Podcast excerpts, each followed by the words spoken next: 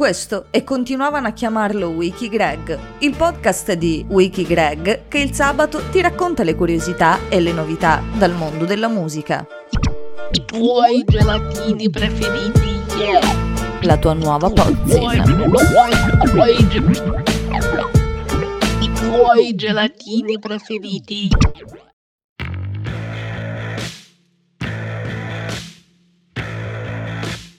È finito Sanremo, quindi possiamo salutare questa stagione di musica in tv. L'abbiamo accennato in qualche puntata precedente, ma adesso è esattamente quel momento in cui, escluso Eurovision o programmi simil festival bar abbastanza estemporanei, la musica smette di esistere nei media mainstream. Qualche articoletto qua là, anche per favorire gli uffici stampa, ma in televisione quest'arte cessa di apparire. Non che a Sanremo, intendiamoci, se ne sia parlato troppo, ma Sanremo è Sanremo e in fondo ci va bene così, ci sta bene. Che ai cantanti venga chiesto del loro abbigliamento e non si sia scorto un benché minimo accenno alla musica in sé. Si chiede il perché degli occhiali da sole, ma poi è vietato discutere del settore musicale fermo al palo mentre Giovanotti promuove i suoi concerti. Detto questo, però, è Sanremo. E Sanremo ha il suo stile, il suo pubblico. È difficile cambiarlo. Sarebbe più semplice lavorare invece sul resto, su un palinsesto che vede fior di film o serie tv di dubbio gusto, nostrane o estere, e una carenza sconcertante di produzioni proprie, non solo di divulgazione, che sarebbe cosa graditissima, ma anche solo di game show legati alla musica.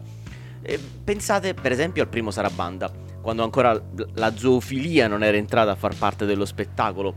Si parlava di musica, si ascoltavano canzoni dagli anni 60, dagli anni 70 fino ad arrivare agli anni 90. Non era certo il paradiso, ma un assaggio musicale lo potevano percepire tutti. Direte voi, e so che lo avete pensato, ma ci sono i talent. Io i talent personalmente non li guardo più proprio perché di musica non se ne parla. Con ex frontman di gruppi italiani troppo pieni di sé per parlare dell'universo circostante c'era poco da dire, interessati più alla vittoria che a un fattore culturale. Ma poi sinceramente non è in un talent che si deve andare a cercare quel quid in più.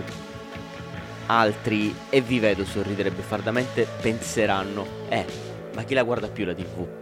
Ora, i, i dati di ascolto di Sanremo sono ridicoli, nel senso che tutto il paese era lì, compresi, anzi, perdonatemi, soprattutto i giovani, che con la scusa del Fantasarremo eh, di idolizzare le popstar dell'Ariston ne hanno approfittato per rispolverare un media forse antico, ma ancora in uso. E allora io mi sono chiesto una cosa. Ma la gente non guarda la TV perché c'è Twitch? O la TV è stata messa da parte perché non propone più nulla che valga davvero la pena guardare? In un marasma di reality inutili, sembra di assistere all'orchestra del Titanic che suona la sigla di uno dei programmi di MTV, di quando in tv esisteva ancora e trasmetteva musica, parlava di musica e sapeva a chi parlarne, sapeva a chi rivolgersi. La crisi di MTV, poi, è partita proprio da quel cambio di direzione. Un cambio scellerato che ha portato a una morte necessaria e a grandi linee sembra che la TV italiana abbia sposato appieno questa linea. Noi speriamo sempre che qualcosa possa cambiare e speriamo sempre che Sanremo alla fine non resti un unicum e che tra 12 mesi non ci ritroveremo di nuovo qui a dirci che è finito Sanremo, quindi possiamo salutare questa stagione di musica in tv.